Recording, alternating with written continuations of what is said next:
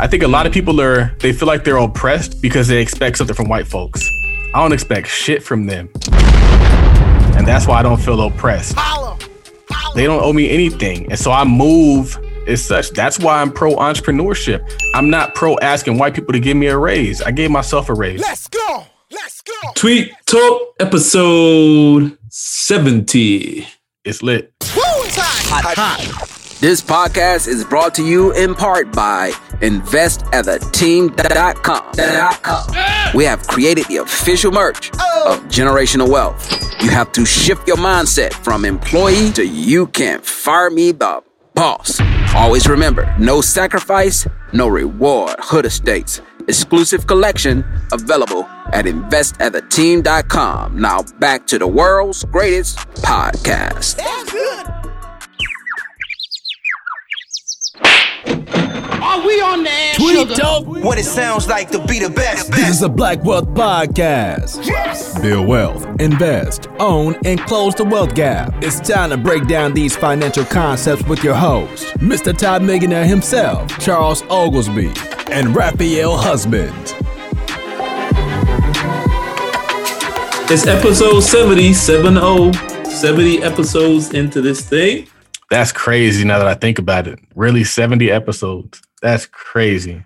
Yep. I remember when we first started this thing, man. I just said, like, Charles, I had an idea for a podcast. Let's expand on your tweets. Everybody keeps asking you to, can you expand on this? Can you expand on mm-hmm. this? And I noticed that most of the time you didn't. like, you weren't answering all these comments. It's, it was too much. So it was, it was like ding, ding, ding. Because I was thinking, I was trying to come up with an idea for a podcast. And I just said, you know what? This is it. And the first time I reached out to you, you didn't answer me back. I'm like, hmm. I waited like a week or so and I tried you again. And then you were like, sounds cool, man. Let's do it today. like today. That's funny. I was like, oh, oh, okay. All right. It went from no answer to like, yeah, man, let's do it. Like right now.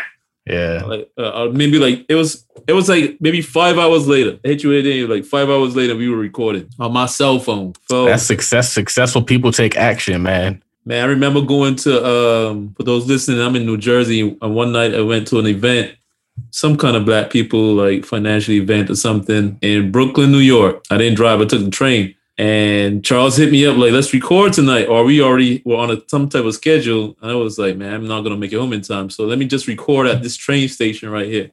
It was like midnight where it was. Train station is practically empty, but then the announcements were going off. Had to stop talking and let the announcements go off and then cut it out later. Hmm. no microphone at the time, just a cell phone. Crazy in them days. But now, now we got a professional podcast editor and producer. Shout out to Donald the Voice. Now we got sponsors and advertisers. Now I got a microphone. So, so what do you take from all that, Raphael? What's the lesson? What's the gem for the people? The gem for the people is like I got man. I I could give you a couple of gems. I don't know if you want multiple gems from this, but first things first is like Charles always says: get started and get fancy later. Because you know, if, even with the cell phone, it started out okay, and then I I would decided to cut expenses and I switched to like Boost Mobile. And for some reason, I think it was more so the phone than the service, but the app wasn't, the Anchor app wasn't working properly once I switched cell, cell phones. So then we had to come up with a workaround for that. And that's how we ended up recording on Zoom way before COVID. Way before everybody else was doing everything in Zoom, we started doing it on Zoom, and that's another thing you learn from that. You got you got to persevere. You got to be solution oriented. You got to get started, get fancy later. And even after a while, people said to me one time, like I said, pun this out, even though the audio is bad, because a couple of episodes the audio was real choppy. And somebody said, well, it's never that great anyway, but we listen for the content.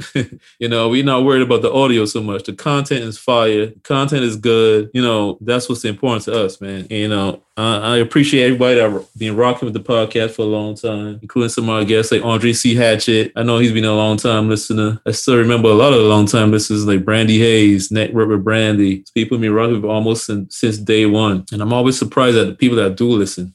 You know, I appreciate all of you guys listening. 70, we made it, baby. Not we made it, but we still going. We still going. It's like Charles said the other day. We see all these tweets now, how it started, how it's going. This is it, man. Started on a cell phone, now we here. So for the new listeners, and I'll be talking for a while now.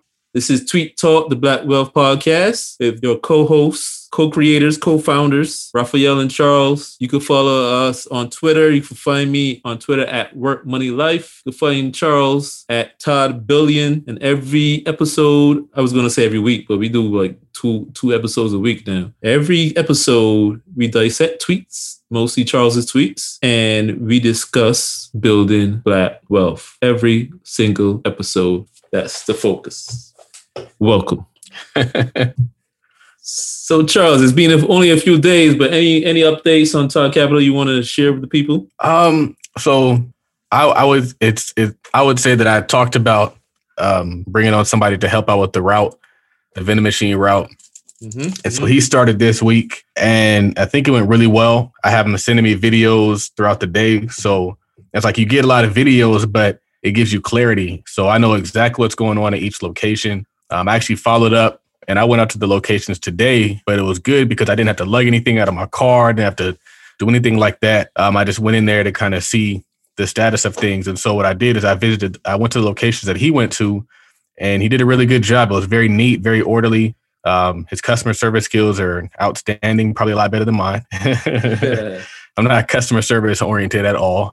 And uh, and then I went to the the two locations that he didn't go to, and so I was able to kind of get eyes on those locations before he went out there, which then allows us to shop more efficiently because one of the the most difficult things about vending is you never really know what's missing until you get there. Mm-hmm. And so I was able to go and say I, I, typed out a whole list and I was like, hey, handle these things. This is what needs to be going there on Monday. And so he doesn't work Monday and Tuesday, which is great because another issue I was having is a lot of times these vending machines I can't even get to them until Saturday. And so if I don't get to them on Saturday, I got to wait a whole another week. And so your vending machines perform better the more that you're at your locations. And so the goal is to have him at these locations once a week. Every location should be getting touched once a week, right? Um, as opposed to every other week, which is what I was doing for the most part. And then sometimes every three weeks, every four weeks. There's sometimes I wouldn't get to a location until once a month. Mm. And that's not how you want to run a business. And that's why you gotta you gotta hire people. And so my job is to get the cash, manage the investors, manage the partners, and make sure that we're taking care of what we got to take care of and to expand and scale that business. So the goal is to expand and scale that. Also looking at a ton of properties, uh, putting an offer in on a tenant occupied property in Detroit right now. It is a twenty-eight thousand dollar acquisition, tenant occupied tenants paying about eight hundred bucks a month, and it makes sense because my goal is just to create income for my son that will allow us to do the different things he needs to do. So he has affiliate money coming in, and we're using that affiliate money to now buy assets. So we're taking income and we're using it to buy income or a massive income, turning it to passive income. Now, the great thing is we still have that wealth. We still own an asset that is, so you're not even really spending the money. So we're just moving $28,000 over from one pile, putting it into a house. The house is going to grow in value. It's already probably worth about 40 to 45 anyway. And um, we'll get him some income. So now he'll have wealth plus income. So Todd Capital, we're just in the position of looking to grow um, aggressively growing, and it just helps to have so many people that are able to rock with this. And so people they'll see they start counting money like, oh, Charles making this much money doing this, but all I do is create jobs and grow. Yeah, I don't see me buying. I don't got diamonds on Raphael. No diamonds on my neck. Mm-hmm. No Dior this, Dior that. Like I just I got a Todd Capital shirt on and we grinding. We're we're improving our equipment. We're improving our assets. I'm over here looking at like, you know, we got these older machines at these locations. Let's get a brand new or newer combo machines for the locations that have combo machines, and then the other locations, let's get them a better soda machine so we can we can improve our appearance. Um, the same thing is true with our homes. We're putting money into the homes because a good looking home is a home people want to live in. So just because they're willing to live in a place that's not so great doesn't mean that you should keep it that way.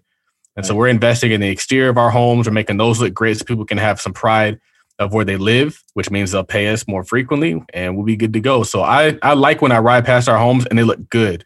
Not just like, oh, we own these homes. Like, no, they look they're they're good looking homes. And we own them, we manage them. So we're really in a good a good place right now. That's cool, man. Todd Capital making moves, constantly evolving. And by the way, this episode, like every other episode, all 70 of them sponsored by Todd Capital. Um, hmm? um uh, you go ahead, man. Um, And for those who want to learn more about vending machines and the vending machine business, be sure to check out the, the vending machine course in the Todd Capital store. You can find that at toddcapital.co. Or as always, we have links to the store in the podcast show notes. Please read the show notes. Uh, but Charles, really quick, how would you describe? I think I asked you this before, a similar question before. How would you describe Todd Capital as it is now? Like, uh, would you call it like an asset management firm, uh, a private equity firm? What would you describe it as? Um, I like it's an asset I, management. honestly, I don't even know if there's really a term for it because I think what what we're doing is is kind of unique. Mhm. So it can't be cookie cutter. Like our goal is to create black wealth. I don't know too many funds that are out there that are just aimed at building black wealth. So I would say that in a sense we're a fund. I wouldn't necessarily say that we're like an asset management fund because that would mean that we're bringing in people's cash with the focus of bringing in cash and then um, managing it. I, I kind of I don't know what you would call like uh like a Blackstone, but even Blackstone's a little bit different Mhm. because um, Blackstone they manage investors' money, and right now we're in the process of just reinvesting our our our, our capital, like our profits from our business and our different ventures, into more assets. So I wouldn't, re- I can't really put a, a label on it. It's just Tide Capital. That's all it is. Tide Capital is Tide Capital. I don't have an, an actual label for it, and I don't want a label for it because I don't want somebody to tell me that this is what you're supposed to be doing. No, we do what makes sense in that moment. Mhm. And that's why people like they try to pin you down so they can understand you. And like even I talked to my mom and she was like, okay, well, which company is going to be paying for this and which company is going to be doing that? And it's like, whatever makes sense. Whatever makes sense in that moment is what we got to do to keep pressing forward because I- don't, I'm not getting funding for this. I'm not getting like a loan from whoever to do this stuff. So we're just scrapping by. We're still in the startup phase. We've had some success, but we're not done we're we're far from done until we own a thousand units and maybe even a thousand vending machines. We're far from done. All right. Todd Capital is still evolving, folks. The story is still being written. And just by the way, he mentioned his mother. If you need tax services, accounting services, be sure to reach out. You could you could DM me on Twitter at Work Money Life, and I'll put you on to who we use for tax services. You can find them on Instagram at MLM CPA. Is that right, Charles? Yeah. Yep. Like I said, you could DM me. You could DM Charles too if you want to, if you want to get lost in the DMs. But uh, Hmm. you know, Todd Capital is an army. So, like I saying, evolving, no labels on Todd Capital, Hmm. still growing, doing what makes sense in the moment. As like you say, like nobody's ever seen this being done before. So there is no there is no like-. I feel like that's important because, and that's one of the things that Jay Morrison tries to convey to a lot of his critics is like this isn't what you've seen. There is no prior Tulsa real estate fund where we're putting together African American money to develop African American communities. And the reason why that's important is because then people will see it and they'll say, well, oh, you did this wrong. That's not right. And I don't want to be under that microscope of people saying I did something wrong or not right because there's no right or wrong way to do what we're doing. We are creating what's never been seen before. So for somebody to say that we did it wrong, it's like compared to what? Compared to somebody else who was getting it out of the mud, who was grinding it up, who was figuring this out without bank loans, without getting a line of credit. Like all this is cash. It's all cash based. It's not okay, we're going to go and get a loan for this. We're going to go get an equity line for this. We're going to go get blah, blah, blah. And so it looks different. It looks kind of like what immigrants do. Immigrants pull their money and make shit move with cash. You want to know why? Because they're not going to let a middleman who's more than likely Caucasian get in the way of whether they're going to thrive or not. And I'm not going to let that happen either. That's why I do my business how I do my business because I've already dead set on the goal of obtaining wealth and building wealth. And there's no conditions upon that. There's no maybes. And I have had to maneuver and finesse around all these different things. And now where we are, we can start banking ourselves even harder. I'm still not going to banks. I'm still like, okay, well, how can we do this in cash strategically? I just I don't I'm not in the I'm not in a rush to to depend on banks. Why? It's a good way to get disappointed. I think a lot of mm. people are they feel like they're oppressed because they expect something from white folks. I don't expect shit from them. And that's why I don't feel oppressed. They don't owe me anything. And so I move as such. That's why I'm pro entrepreneurship. I'm not pro asking white people to give me a raise. I gave myself a raise. I'm not pro asking white folks to give me a home loan. Either give me the home loan or I'm gonna get the home without the home loan. I'm not pro asking to pass your exam or pass this. No, I determine that I'm going to get it. And therefore I don't feel oppressed. I feel very free. And there's a lot of people in America. If you look at immigrants, if you look at Nigerians, if you look at all these other people, that's how they move. And you're saying you're anti asking people for stuff is the problem with that. I mean, people will say, you know, they owe us reparations. They should do this. You should do that. And then not 100% wrong. The problem is when you ask for stuff from people, you're still giving them control over you. Yeah. They decide when they're going to give it to you, how they're going to give it to you, how much they're going to give you, and under what conditions. And then they're still going to take a slice of it. They're still going to get kickbacks from it anyway. Yeah. And and the thing is, is a lot of people should do a lot of different things. Like my dad, he's one of those dads where he's like, "You 18, you grown." I disagree with that form of parenting. But me trying to convince him ain't gonna change him. I had to make moves without him, mm-hmm. and so that's what I did. It's like Eric Thomas says if you guys don't listen to Eric Thomas, you should. He was like, he he had to realize that his dad's never coming back. He's not going to be the man he should have been. But for the longest part in his life, he was like, man, if my dad would just do this, do this, man, I could take off, I could blow up. And he had to realize like he's not coming. He's not coming back to save you. You got to save yourself. And he he was like, what changed? He's like, I changed. I stopped being a victim. I stopped expecting people to do things that they should have done and I took it upon myself to grind. I took it upon myself to hustle. There's more time that you're not working than that you are. But there's a lot of people who you're competing with who you call privileged, who work their little 40 hours, go home. If you work the other 40 hours outside of that, in three to five years, you'll be where we are. We're here because of the hustle. I'm here because of the bullshit that I did on Saturdays and Sundays and on weekends, on evenings, and all of this stuff. Like this is the end result of what that looks like. It might not follow a straight line. It might be jagged up and down, but I learned how to bust my ass Monday through Sunday. And now that translates to my business. I learned how to make something out of nothing. When I was um, working on the weekends, I was telling the lady like I was buying these homes and I was splitting them up with people and how I was getting it done. And she was like, "Well, why would you why would you do that? Why don't you just buy it yourself?" And I was like, "Because I'm not there yet, but I'm gonna get there. Mm-hmm. We're there now." And so like that's why I tell people to do something Get started. If you can't own the whole house, own half the house, own a fourth of the right. house, own an eighth of the house. I'd rather you own an eighth of the house and be on the other side of the cash register, even if you're only getting one eighth of the rent, at least now you're receiving rent. A lot of people never get there because they want it to look like this beautiful thing that they always imagine. I don't. I know I'm gonna get to what I imagine. And now I I'm at a point now. I, I look at stuff and I'm like, I could really afford that easy. And it blows my mind. I'm like, all those Aston Martins that you should see me taking pictures of, those Rolls Royces they saw me taking pictures of, those Bentleys they saw me taking pictures of. I can get that now. Mm-hmm. And that blows my mind because people used to think it wasn't possible. They used to tell me it wasn't possible. They used to tell me, oh, you just front and you stun, you can't afford that. you need to hold on to your vision and don't let anybody tell you that you can't get what you aspire towards getting. Yeah, I gotta start doing that with the cars, man. I've never been a car guy really, so never really interested in me like that. But I think I need to start doing that. I just feel like you, you, I'm probably not the only person that that thinks like this, but you start taking pictures of the cars, and people, like you said, people think you're fronting. You're trying to impress people and fool people online. You're trying to make it look like you own the car, but it's time out for that, man. You can't be worried about what other people are thinking. You got to do what works for you. You got to do what motivates and inspires you. If I always tell people like these tweets ain't for y'all. Right. These tweets are for me. I tweet this because I think these things throughout the day as I'm motivating myself, as I'm inspiring myself, as I'm watching things to motivate and inspire myself. I tweet this stuff because this is what I'm directly applying to my life. I post stuff on Instagram because that's what I'm directly applying to my life. The likes are cool, but I do it for myself, man. I do it because I know what I'm working towards. I know how focused I am. I know how hungry and ambitious I am. And so I'm of the I'm of the the ilk where I I I I choose me. Mm-hmm. I chose me. And it doesn't matter how big they are, how dope they are. I was thinking about this today, how I was kind of going back and forth with investor Chris Senegal.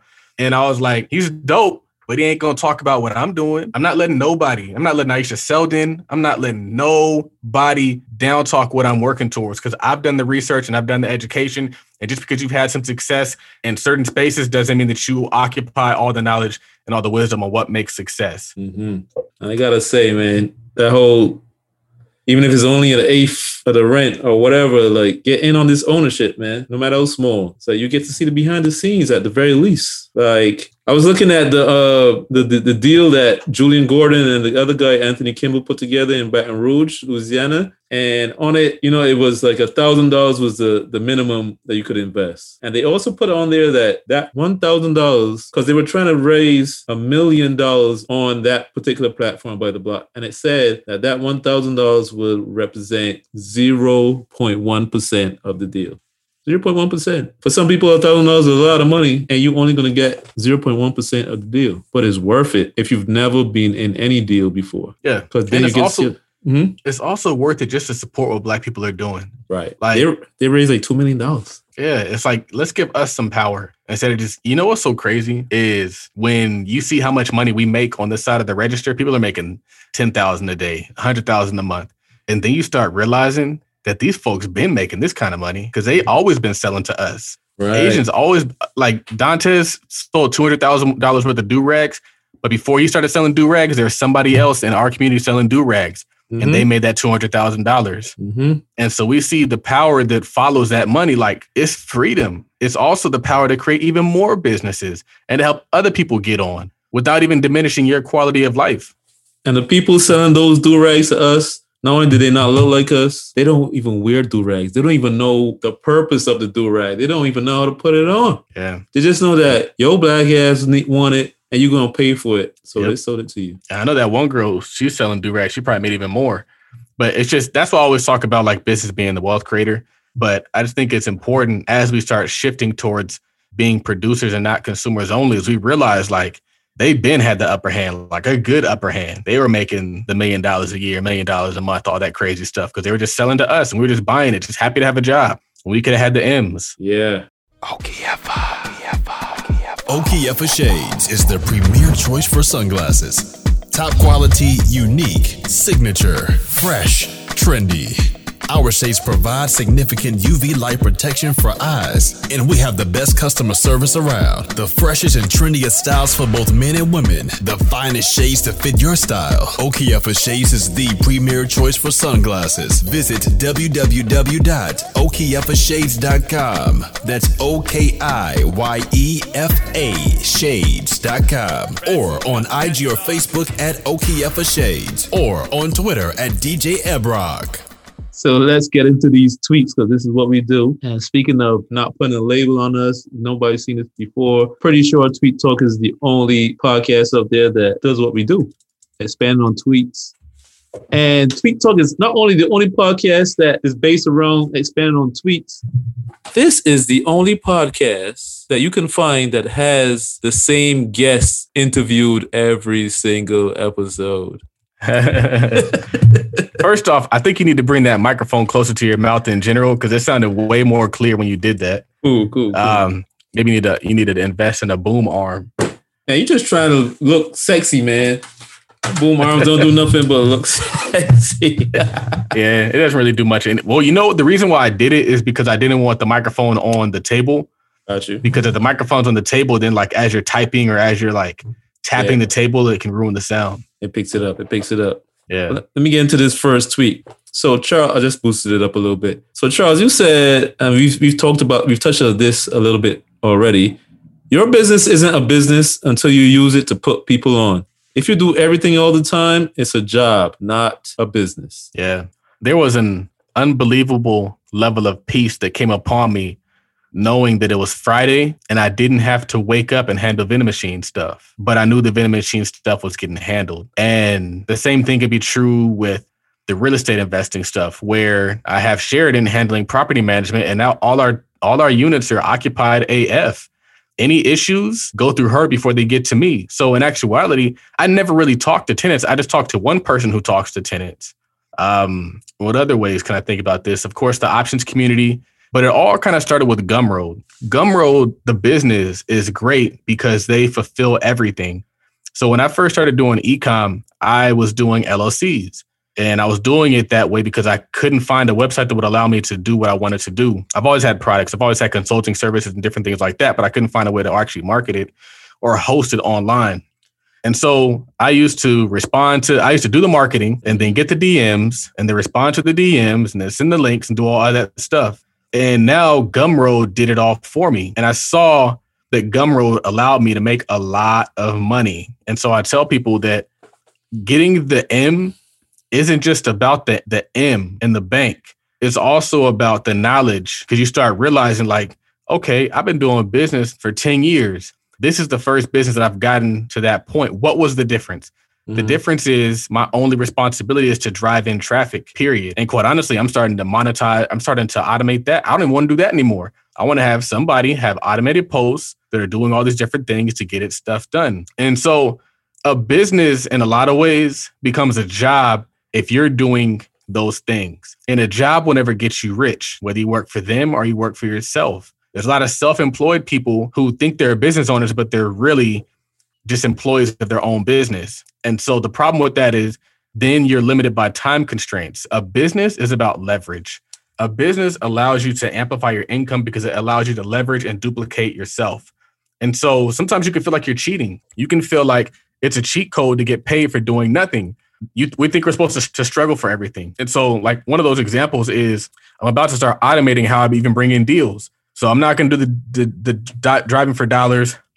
I'm not going to buy those stupid lists. I'm going to hire somebody to go drive for me. They create the templates, and then I have Sheridan send emails, send texts, send phone calls, all that stuff. And that's what a business is supposed to look like. I'm able at this point to start working on my business as opposed to in my business. And what you're going to realize is it might feel like you are um, maybe losing touch, but there's so much value in being the CEO of a business. Why do you think they make so much money? The CEO is the business. At this point, now you're figuring out how can we make this more efficient? How can we make this more profitable? How can we grow this and make it bigger? And so the, the role of the CEO, we think it's just the boss who sits back and does nothing. No, that is work work. That's mm. the true work. And so essentially what I realized is the same task is only a business when you get other people involved. You can have an options community, but if I got to do everything, it's not a business, it's a job. I can have real estate, but if I got to do everything it's not a business, it's a job. I can invent a machine, but if I got to do everything inside a business, it's a job. Ecom, but if I got to send the emails, if I got to respond to the emails, there's sometimes I don't even respond to customer service emails. I'll get them and I look at them and I just keep it pushing. I literally don't even look. Want to know why? because Gumroad or Launchpad has dedicated customer service people to handle that. You need to email them. If you have a Gumroad issue and you're emailing me, I can't even solve your issue if I wanted to. So right. I saw a post and they were talking about like Jeff Bezos isn't answering the phone calls he's not packing the boxes. And so I shouldn't be doing that stuff either. Right. I shouldn't be packing boxes. I'm gonna get somebody. Actually, I have somebody who just ships orders. So as orders come in, I send in the order, they ship the order, they keep inventory of the order. I never even thought to do inventory, but they did because they're like, we need to know what we have here. And so when you start bringing in people, you realize they can actually do your job better than you. That's not your job to do that job. That's their job to do that job. Um, I mean, stuff that he's done. The vending machine route created a whole spreadsheet of all the different products that are on there. Something I meant to do, I just never had the time to do. So the more people you bring in, the better your business becomes. And I think that's what people need to figure out.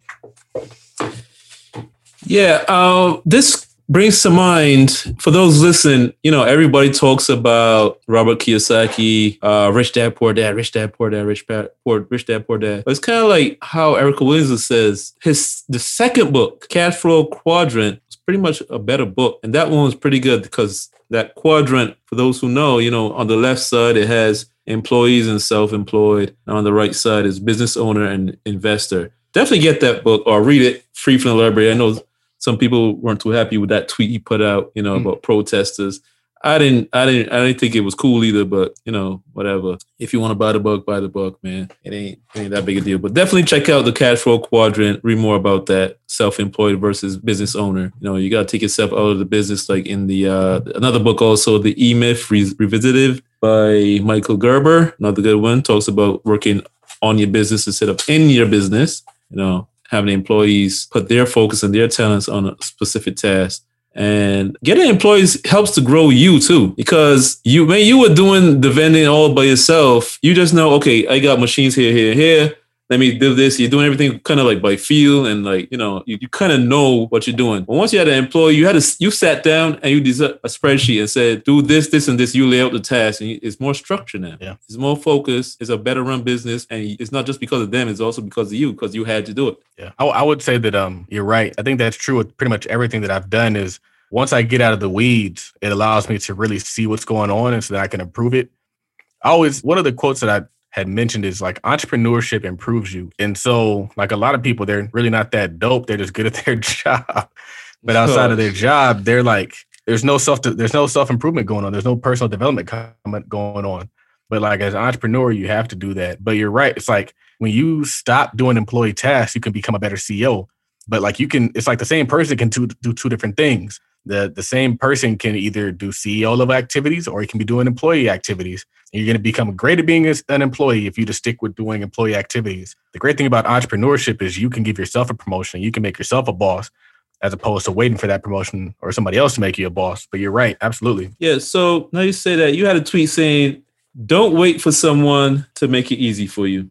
Um, I was listening to the Bigger Pockets podcast, and that's where I pulled this thought from. Um, and they were just talking about how um, a lot of us know what we want out of life, and if it doesn't look like easy, then we're just like, okay, maybe that's not for me. And I feel like a lot of us do that in America where we're not looking for what we can do, we're looking for what's easy. So a lot of people go to college and they don't get a degree in BS because that's their passion. They get a degree in BS because it's easy. But the easy road, as I always say, becomes hard and the hard road becomes easy. So I'm always taking the, the hard road. I'm always going to make it more difficult on myself than easy. But I just feel like as a culture, we tend to kind of um, maybe maybe we're looking for the easy road because we don't think that highly of our abilities, and maybe because we've been sold on our the fact that we think our abilities aren't that great. So we're looking for that easy, but it's not true. Um, we don't need it to be easy for us. We need it to be possible, and we don't need um, anything to be handed to us. We've seen it. I'm always surprised when I go online and I see so many black people that are just wealthy. Like I was talking to my mom, and I was like, when he said make America wealthy, he didn't say make white America wealthy. He said make America wealthy. Therefore, if you're in America, there's a high chance that you're going to become wealthy during this term. And you could, we're talking facts now. The facts are there's a lot of wealthy people that we don't even know. I was on, I was on Instagram, I was on YouTube. I always watch YouTube. And I, I scrolled past Max Maxwell and I didn't know he was a millionaire now. Um, and I and I found another dude like JD, the millionaire mentor, and he was interviewing another dude who was African American and he was a millionaire too. I was like, it's two black male millionaires. I just went past Max Maxwell and he's a millionaire. I was like, this is crazy. Like all these black millionaires that are just existing these days in America. Mm-hmm. And so I just I feel like we're in a in a unique time. And I don't want people to believe the hype and fall for the okey doke that we're constantly being sold online. We're always being told that we're defeated, we're helpless, we can't do anything. And I think somebody was talking about how like whenever we get the news, it's always in a it's always in a way that's disempowering. It's never in a way that's empowering. It's always like, oh, they built they burned down what we built, as opposed to what we built. Um, even the even the like the stories that they keep creating, like Emmett Till, like we don't need no Emmett Till story. We know what happened. Give us some some stories that are empowering. Go do that. Let's empower each other as opposed to just continuing to traumatize people. I don't know why we keep doing that, but um, that's that was just kind of like the thought process behind it. It resonated with me because I just see it with other people. Like I'm that's not my my my my mantra, but I see it in the people that I'm talking to. Is they always reject ideas and possibilities because it just looks hard. Not gonna be easy, man.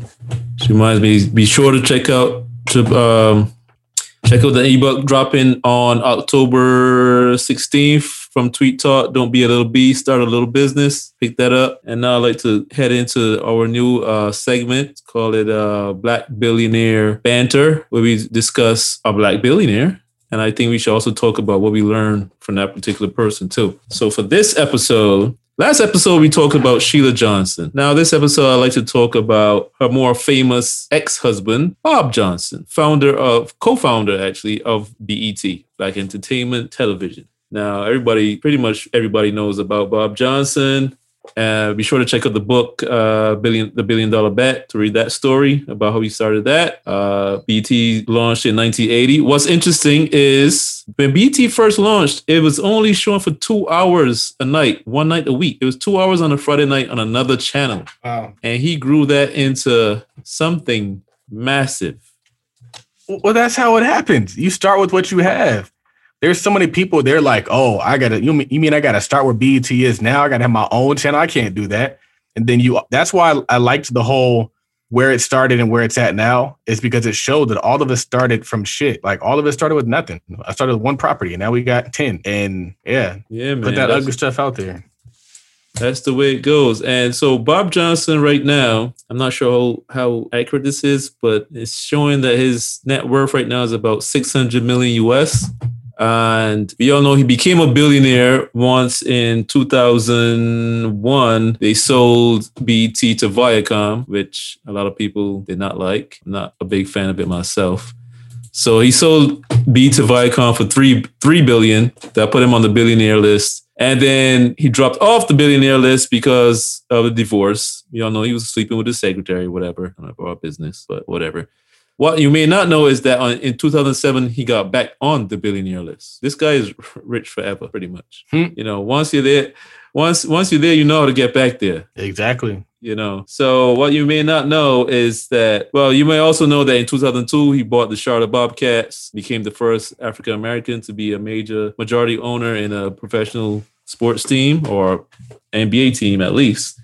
So but you may not know he also created after he, he sold BET, he created a company called the RLJ Companies. Has a bunch of companies in there, including RLJ Entertainment, which he sold like a, a big piece of it to AMC Networks for $65 million back in like 2018. He has uh, RLJ Equity Partners, a company called Retirement Clearinghouse, RLJ Financial LLC, RLJ Credit, RML Automotive, and another company called Caribbean Cage LLC, which does like uh, casino machines in Puerto Rico. This guy has companies on top of companies. And you may not know, like a couple years ago, there were only six, count them, six black owned publicly traded companies. And a couple years ago, he had two of them. Mm. He had RLJ Entertainment and he also had a REIT. He had his own REIT, RLJ Lodging Trust. Hmm. I, I think he sold that one last year. So he's no longer on, he doesn't have a company that's publicly traded anymore. So now there's only five black owned publicly traded companies. Bob Johnson. Now, what you say you learned from you you would take from that, uh, Charles Bob Johnson's story? Um, I think we pretty much you highlighted the two things that I would say. Well, one thing besides the obvious is it kind of speaks to this idea that a lot of times we think that black folks ain't out here doing nothing. So, like the thing that you said about the REIT really stood out to me because a lot of us will feel like, oh man, I'm the first black person to have a REIT. And I think that's one of the things that Jay Morrison kind of tries to stand upon. And I feel like it's important to realize that we're not rare and success for black people isn't rare and it's also not impossible. So one way that they beat you isn't by making it difficult, but by making it seem like it's impossible or it's never been done. And if you knew that it was been done, if you knew that it's possible, more people would attempt, and less people would be out there selling dr- selling drugs or doing ignorant stuff. That was one thing. The other is just that you got to start where you are, man, with what you have. I was looking at my new the new duffel bag for views, Mhm. And I was looking at the first one. I was like, man, like we've already come a long way just from that.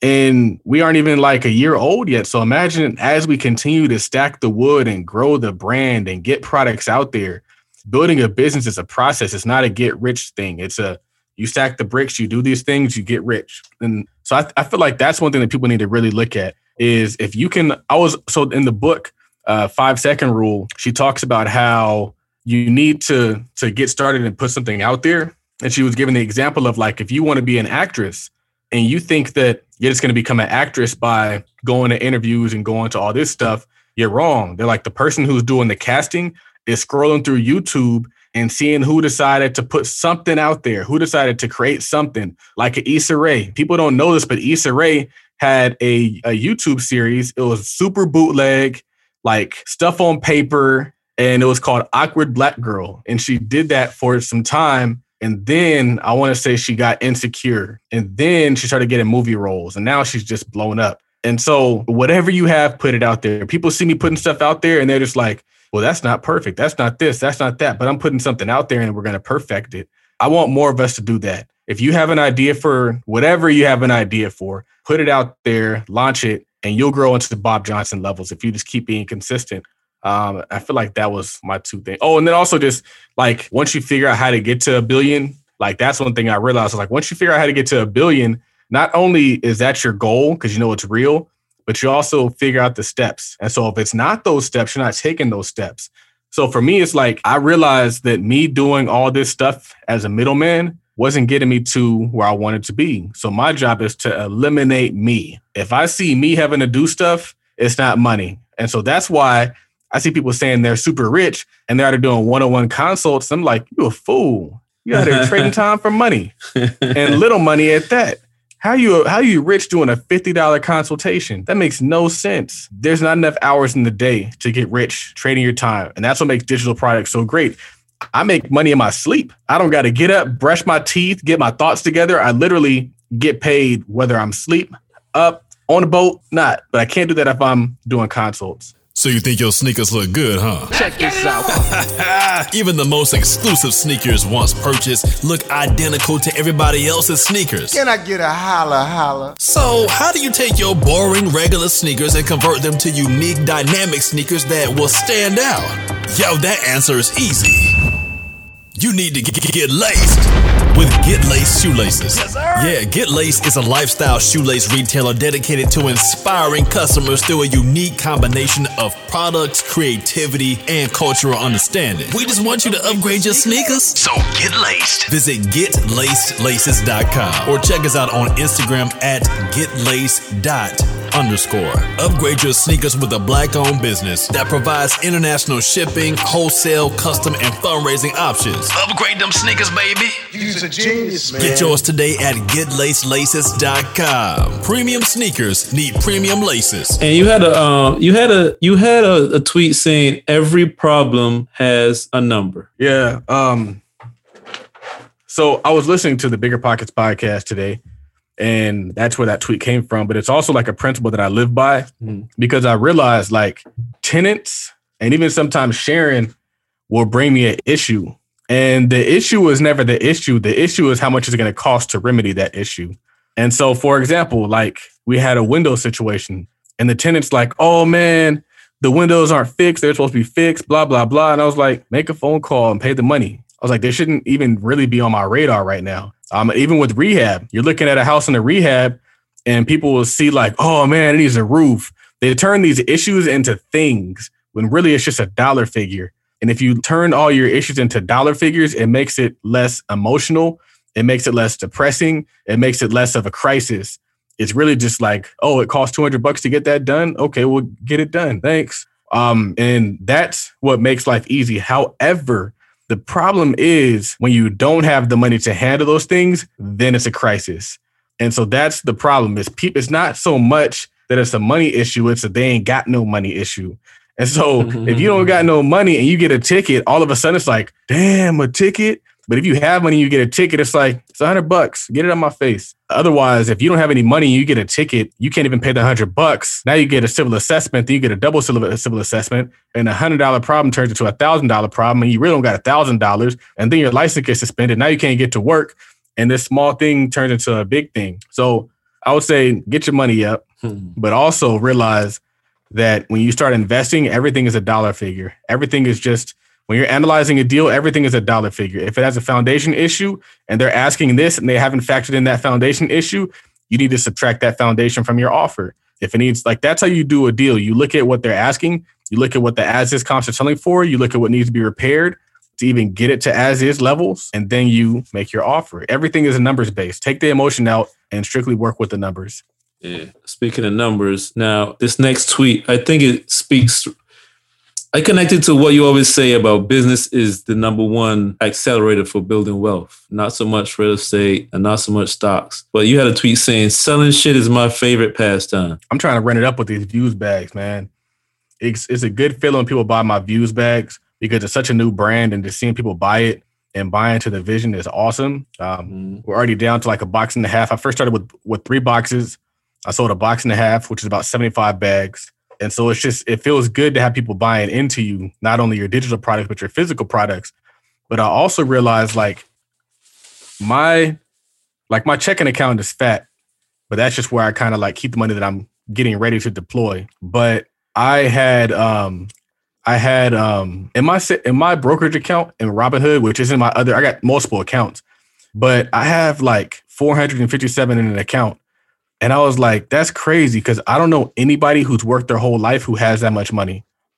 And that's just one account. But actually, I do know somebody who has that much money. But the crazy part about it is you don't get there trading your time for money or waiting until you get older. Because a lot of these jobs will tell you, like, oh, well, when you get older, we'll pay you more. Oh, when you get more experience, mm-hmm. we'll pay you more. 10 to 15 years experience will pay you more.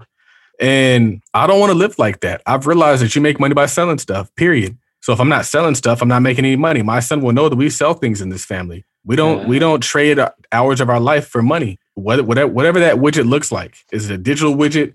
Is it a is it a mastermind group?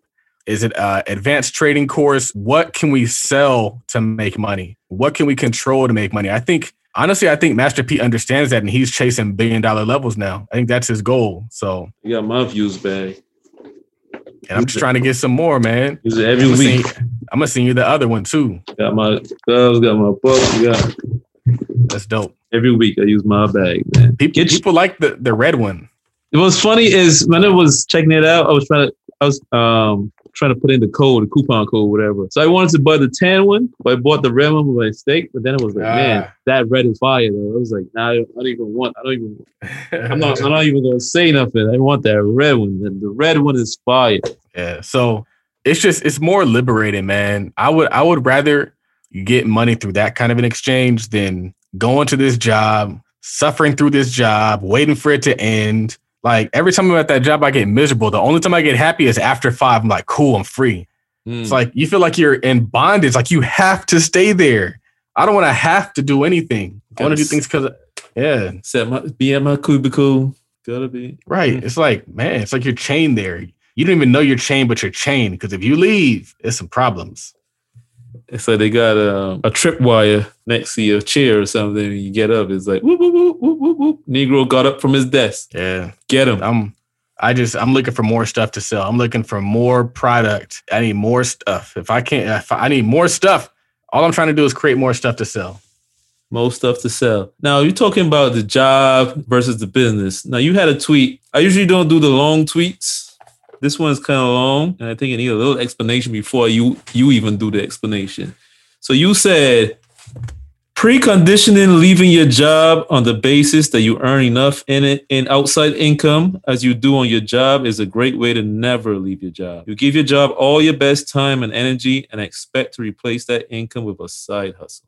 So I was listening to a podcast, and this particular podcast was uh, important to me because my friend was on the Bigger Pockets podcast, and he had actually reached out to me to be on his podcast. And then I actually had him on my podcast, and now he's on the Bigger Pockets podcast.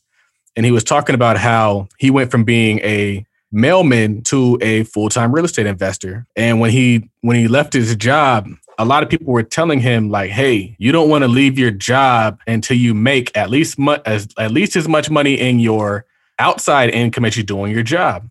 But that advice sucks. Mm. Why? Because it almost makes leaving your job impossible because now you're making what you do for 40 hours of the week with your the all your energy compete with the thing that you do and your your spare time your evenings your a few hours in the evenings right. a few hours on the weekends and so if that's the case that's like saying okay I'm going to compete my, I'm going to put my 40 hour work against my 20 hour work. No part time job is ever really going to beat a full time job, even if it's lucrative, even if it's real estate investing, even if it's flipping, even if it's all that different stuff. And so that's why my philosophy is what Jeremy Johnson says. He said that when you leave your job, you're going to lose money. You're going to make less money in the beginning. But the reason why you're willing to lose and make less money is because once you get it going, you're going to make far more money than you could ever make. And I was listening to Dr. Dr. Boyce Watkins, and he was making that comment today. He was like, when he was working as a professor, he was making like 115 per year. And his thought process was thought process was like, okay, by the time I retire, I might be making like maybe 50% more than what I'm making now. So by the time he retires, he'll be making like $175,000 a year. But through his business, he probably makes 10 times that. And he mm-hmm. gets to talk to his people directly instead of giving his skill to all the Caucasian Syracuse students. He can talk directly to his people for his people, edifying his people. Right. Me listening and absorbing all his stuff is probably his wildest dreams. Us, him being able to help a black businessman create a business that employs other black people is probably exactly why he does what he does. And that's yeah. priceless. And you won't get that when you work for their firms. And not only that, you'll actually probably be taking an L helping your your own people because in my job, we don't we don't really service our African American people at the level that they deserve to be serviced. they kind of get treated as though like it's not the same. It's not the same level of care. It's not the same care, level of respect. It's not the same level of I'm going to bat for you as they do for people who might look like them, who might have some bullshit cases, but they're going to fight it versus the black case. So they're just like, ah, you just you just trying to come up. Uh, So I say all that to say that I prefer the Jeremy way and also the way that my friend did, George. What he did is he was like, you know, if you put two feet into real estate, you'll win. If you put two feet into Tide Capital, now we're going live once a day. Now we're over here upgrading this. Now we're over here uploading stuff into YouTube. I took the whole day. I was just like uploading stuff onto YouTube. Now I got more content on YouTube. Pretty soon I'll have more more shirts, more vending machines. Like if I put two feet into Tide Capital, it's like Eric Thomas. He was running his business and working his job, and he told his wife he was leaving the job. And she was like, okay, well, you got six months. He was like, I don't even need that much time. He's like, give me a month and we're going to kill it. And they've been killing it ever since. Eric Thomas is very wealthy. And it all happened because he used to work a job too. These jobs ain't shit. And that's why Barack Obama made a post and he was like, Donald Trump hasn't been making any jobs in America. He lost all these jobs because now they're using like the coronavirus job loss thing as Trump's job number. But I told Barack Obama on his Facebook page, I was like, we don't want jobs. We want businesses. I want my people to have businesses. I get inspired, and I know you get inspired when we have businesses. When you see somebody make a million dollars and they're like, I made a million dollars selling swimsuits. I made a million dollars doing this. We all get inspired. Nobody really gets inspired when they're like, I got the job. yeah. Like, I mean, I, I, if it's somebody I know, I'll, I'll be happy for them if they didn't have a job or they got an increase in income. So don't feel like we completely shitting on people with jobs, but F that job. but it's not gonna get our people where we need to go. It's not because it's it's it's it's not unless unless that job comes through somebody who looks like you.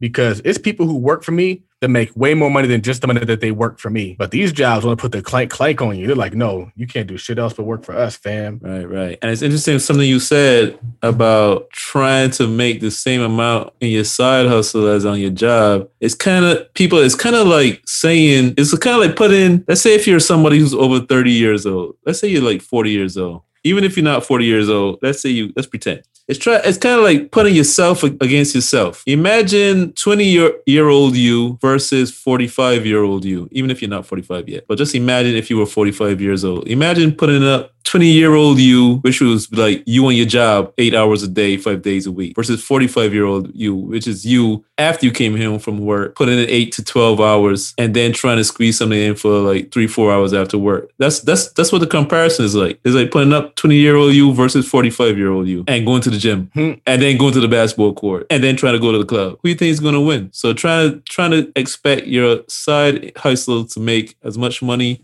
as your job makes you before you jump, like you said, it, it doesn't really make sense. Although I've- heard people people say once it's making like 50% of your job income, then jump. But you know, you gotta do what you, you think feels best. Yeah. So you had a tweet. I've been wanting to talk to you about this because I think people don't understand. Some people that don't follow you for a long time may not understand when you talk about your son's business. Your son's your son made this much, whatever. You had a tweet saying it's really amazing what financial education will do for you. The next purchase for my son is a rental. That rental will pay 800 a month, about 500 net. 500 a month in income each month for him, plus his plus his vending income. Not too much you can't do for a six month old with 500 plus. I think some people don't even understand that your son is only six months. So explain to people what you mean by his his income and his affiliate business.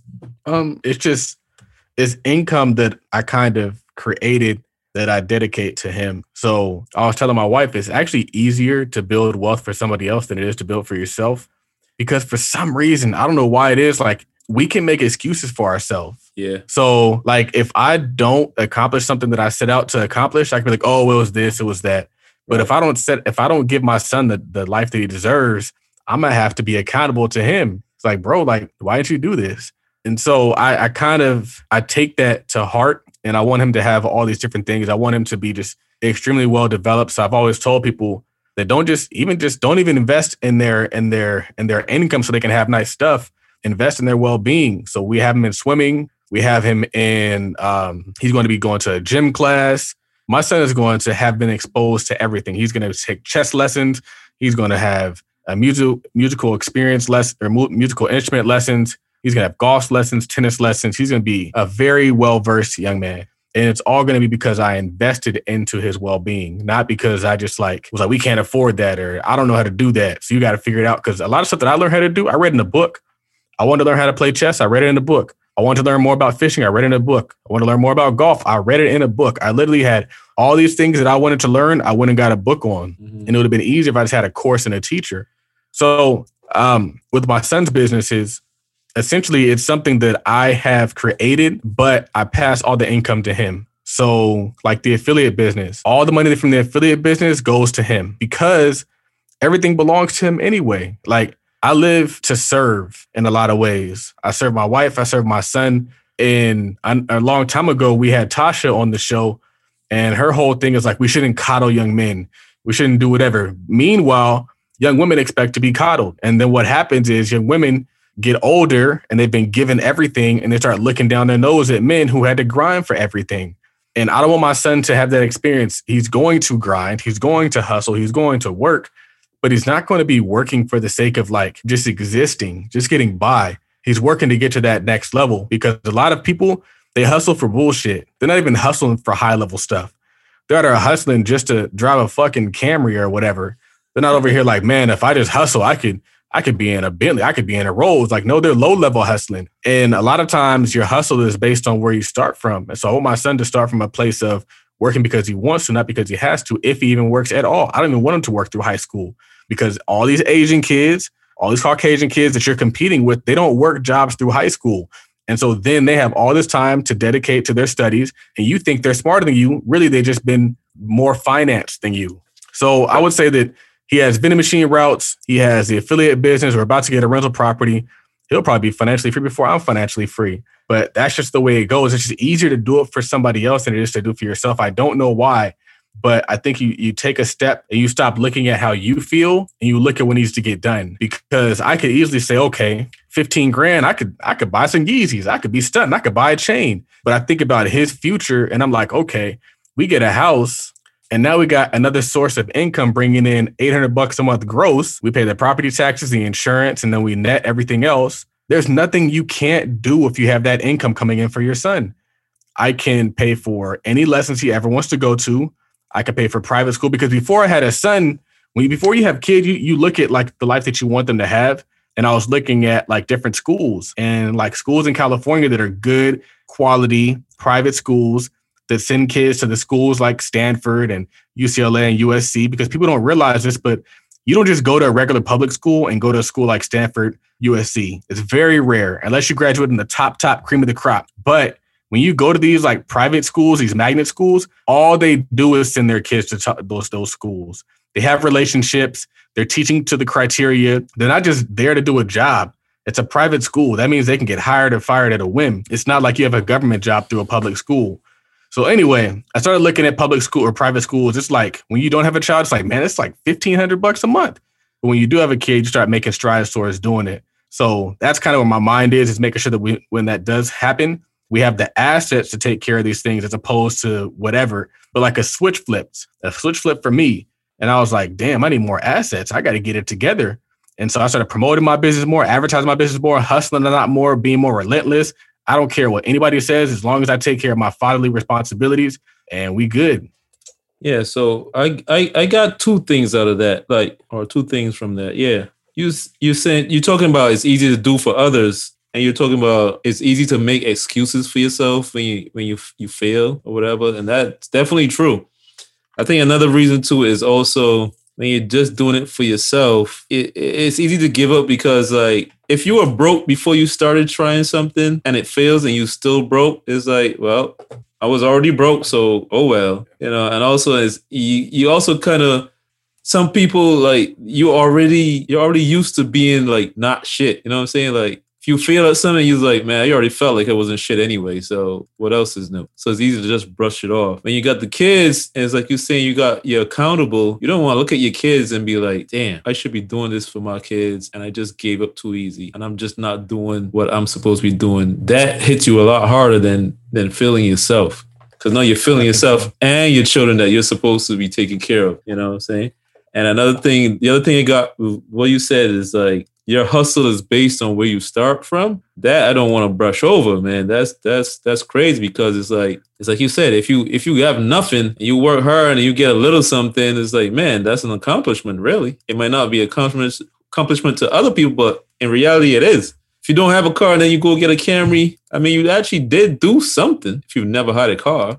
But in the grand scheme of life, it's not it's not that much. But imagine if you you build a, a, a, financial foundation for your kids and you put them in place and they have the hustle. It's kind of like I know people don't like Donald Trump, but people try to downplay Donald Trump. Like ah, he's a billionaire. Well, his father his father set him up. His father was rich, but his father wasn't a billionaire. He took the millions that his father had and he turned to billions. That's a bar, man. Fred Trump had two other kid children. He had like a bunch of kids. He had a, another son and a daughter. The daughter's like a teacher or something. She's not a billionaire. The other son, he killed himself for whatever reason. I don't know. I'm not trying to make fun of nobody. I don't know his story. But for some reason, Donald Trump turned those millions into billions. Imagine what your kids could do if you set them up right. Your hustle is based on where you started from. Let's start them off right. So the next tweet this one, let me just say it. You had a tweet saying all the people I went to college with or knew through Greek life that went to a different school are doing big things. I know you're a big proponent of college education. Um, I was just impressed because I think that when we look at college, a lot of people are looking at that next year out of college. And so it's like, oh man, I went to college. I was in there for four years.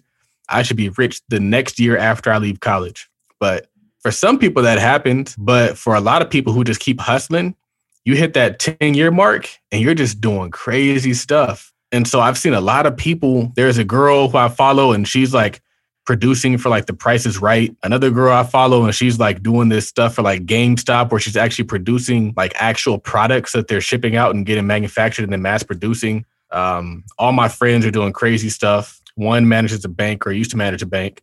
Um, two of them are like on their path to becoming a dean at a university. Um, one's like a vice principal. One is, I think he might even be a principal. Um, another guy, he's doing like a lot of people just doing really cool stuff, but it took time. And I think that in our community, we shoot down stuff as not possible or futile because it doesn't happen instantaneously. And college is something that plays out over the long term of your life. Not only that, college just makes you a, a general better human being um, I was looking at my wife and I was in the kitchen and I was like, you are lucky. Because if you didn't go to college, you wouldn't have a dude like me.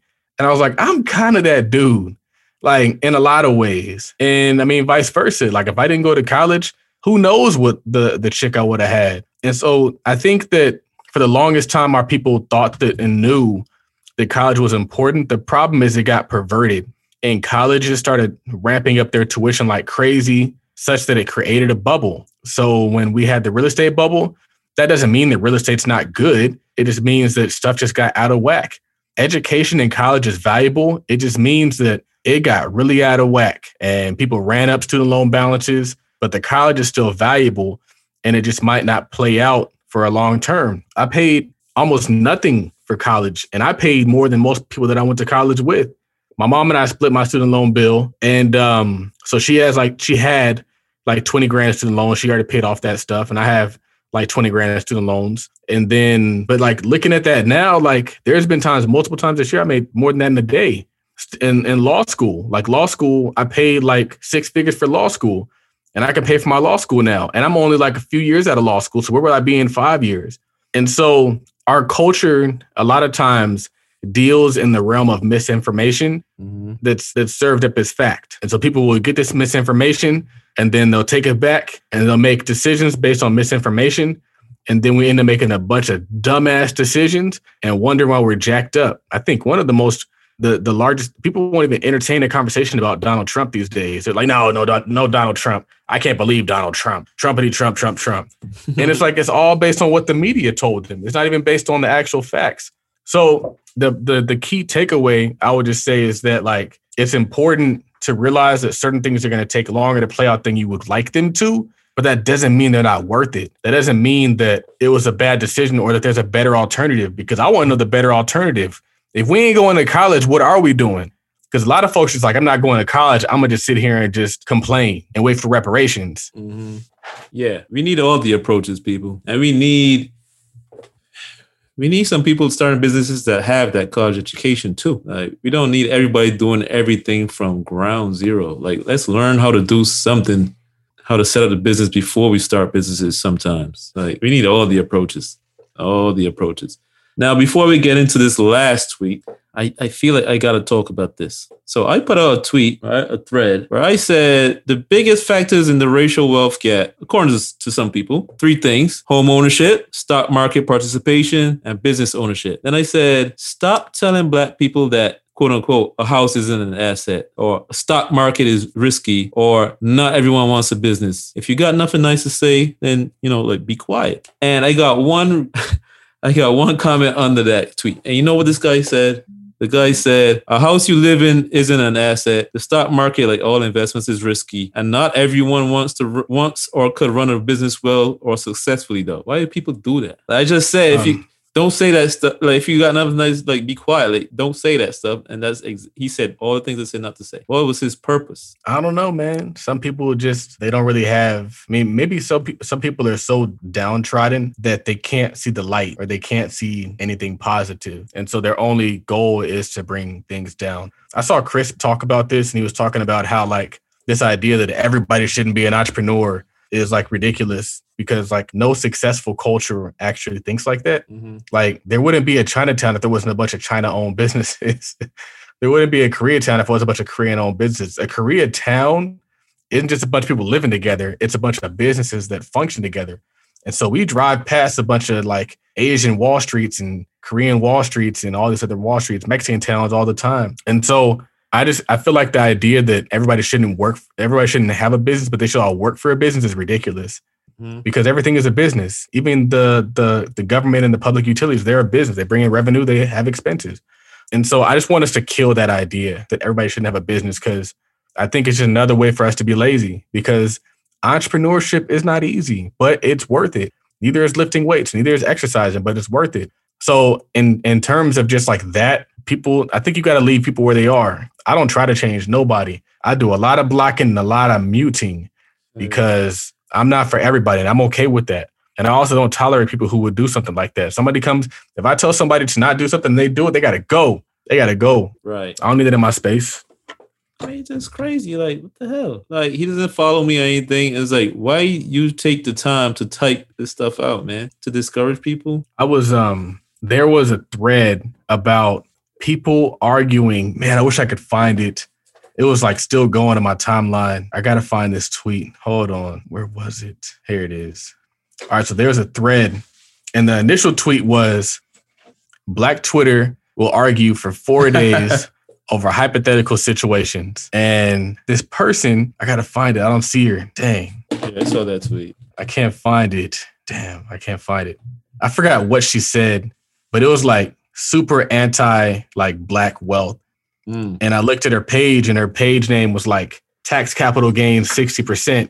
And I was like, should I even engage in this conversation? And I was like, nah, I'm not going to engage in this conversation because people can just be so convinced. And I think the goal in life is to like execute on your views and F everything that doesn't align with your views. Because if you spend time trying to convince everybody, you can't accomplish, what you set out to accomplish. And I'm here to accomplish goals. So I'm just muting and blocking and keeping it going. Right, man. It's ridiculous. And to touch on real quick, I saw it was either you or maybe it was Chris that said that said like I never even thought about this before.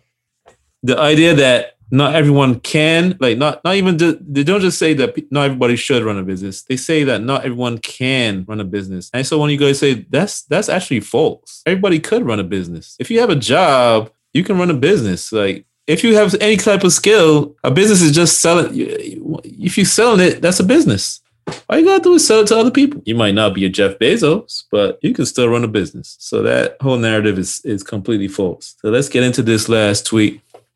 I think this one is an interesting one. You said, I bought a new car and I was like, fam, I'm not using this to haul snacks. immediately hired someone. Moral of the story buy the car you want, it will change your perspective on life. Um, I think I've talked about this before, but I remember when I was in in in law school and I was driving a Honda, and I've always known I wanted to drive a luxury car. And um, this girl, I don't think she listens to this, but she's on Twitter. Her name is uh, Real Trill Phil. I went to law school with her. Her name is Felicia. She had, she had a BMW, and she told me she was like, you know, the people that you see driving these cars are the people that you see staying late, putting the time in on the weekends and whatnot.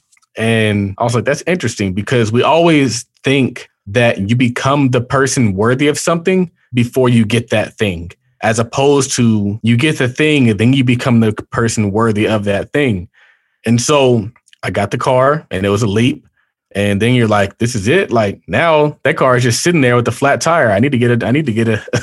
I need to get it some air in there. Once I got my new car, I kind of kicked that one to the curb. But a big part of the reason why I kind of was slacking on the vending machines is I didn't want to put a lot of miles on my car, first and foremost. And I also didn't want to like fill it up with like containers and snacks and all this stuff. Cause I'm like, I just bought this car. Like, I ain't trying to rent it down, turn it into a work van. So I've been looking for a work van, doing all those different things. And I was like, you know what? I'm just gonna hire somebody because I'd rather him put that stress on his vehicle. I mean, I I I I just don't want the, the stress on my vehicle. He's probably listening to this.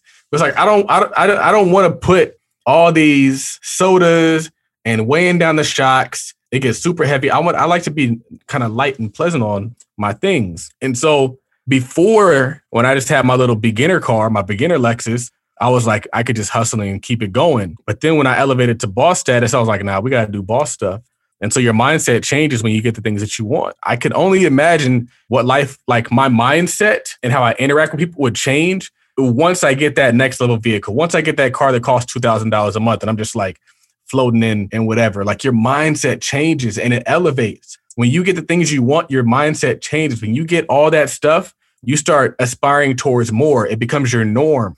And so it actually doesn't do what you think it's going to do. A lot of people think they might get lazy, complacent. I got what I want. Like, no, it actually motivates you to go even harder, to get even more out of life, to stay even later, to show up on a Saturday, to do all that different stuff that's going to elevate you even higher. And so don't condition what you want for who you are. Get what you want and then become the person worthy of what you have. I saw this, there's this quote, and there's like people have different ideas with success, and they were talking about how if you want to become successful, go out and buy the car you want, go out and get the watch you want, go out and get all that stuff, and then spend all your time becoming the person worthy of that stuff. Mm-hmm. And I feel like that's kind of what I've done, but I still got levels to go. I need another one. I need right. another whip.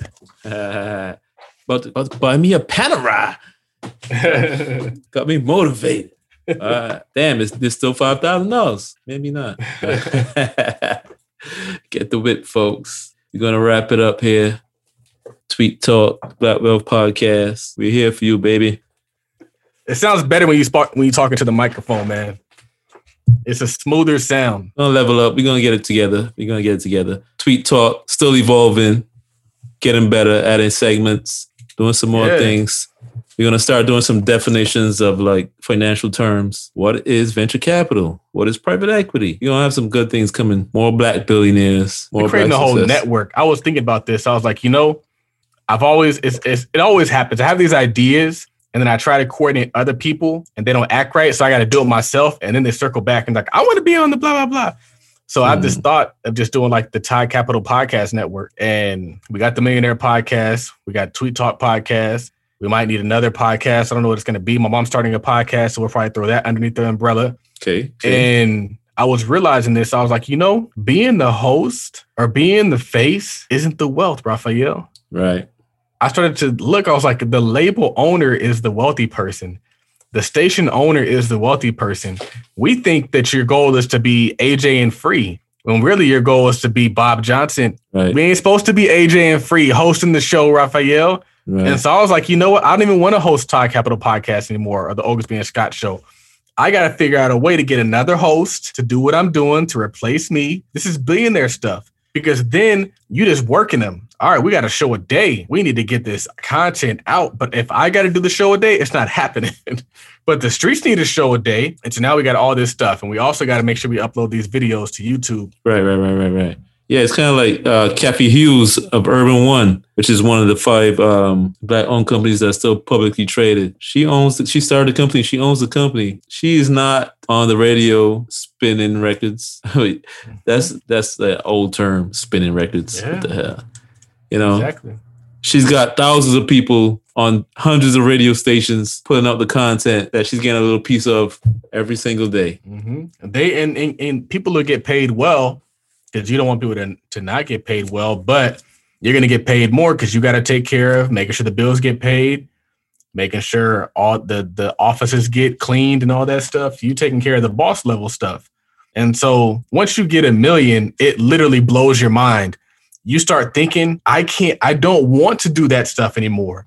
It's not even so much that like I'm willing to do it, but but if I'm I need another one. I'm chasing M's. I'm putting stuff together to get more millions.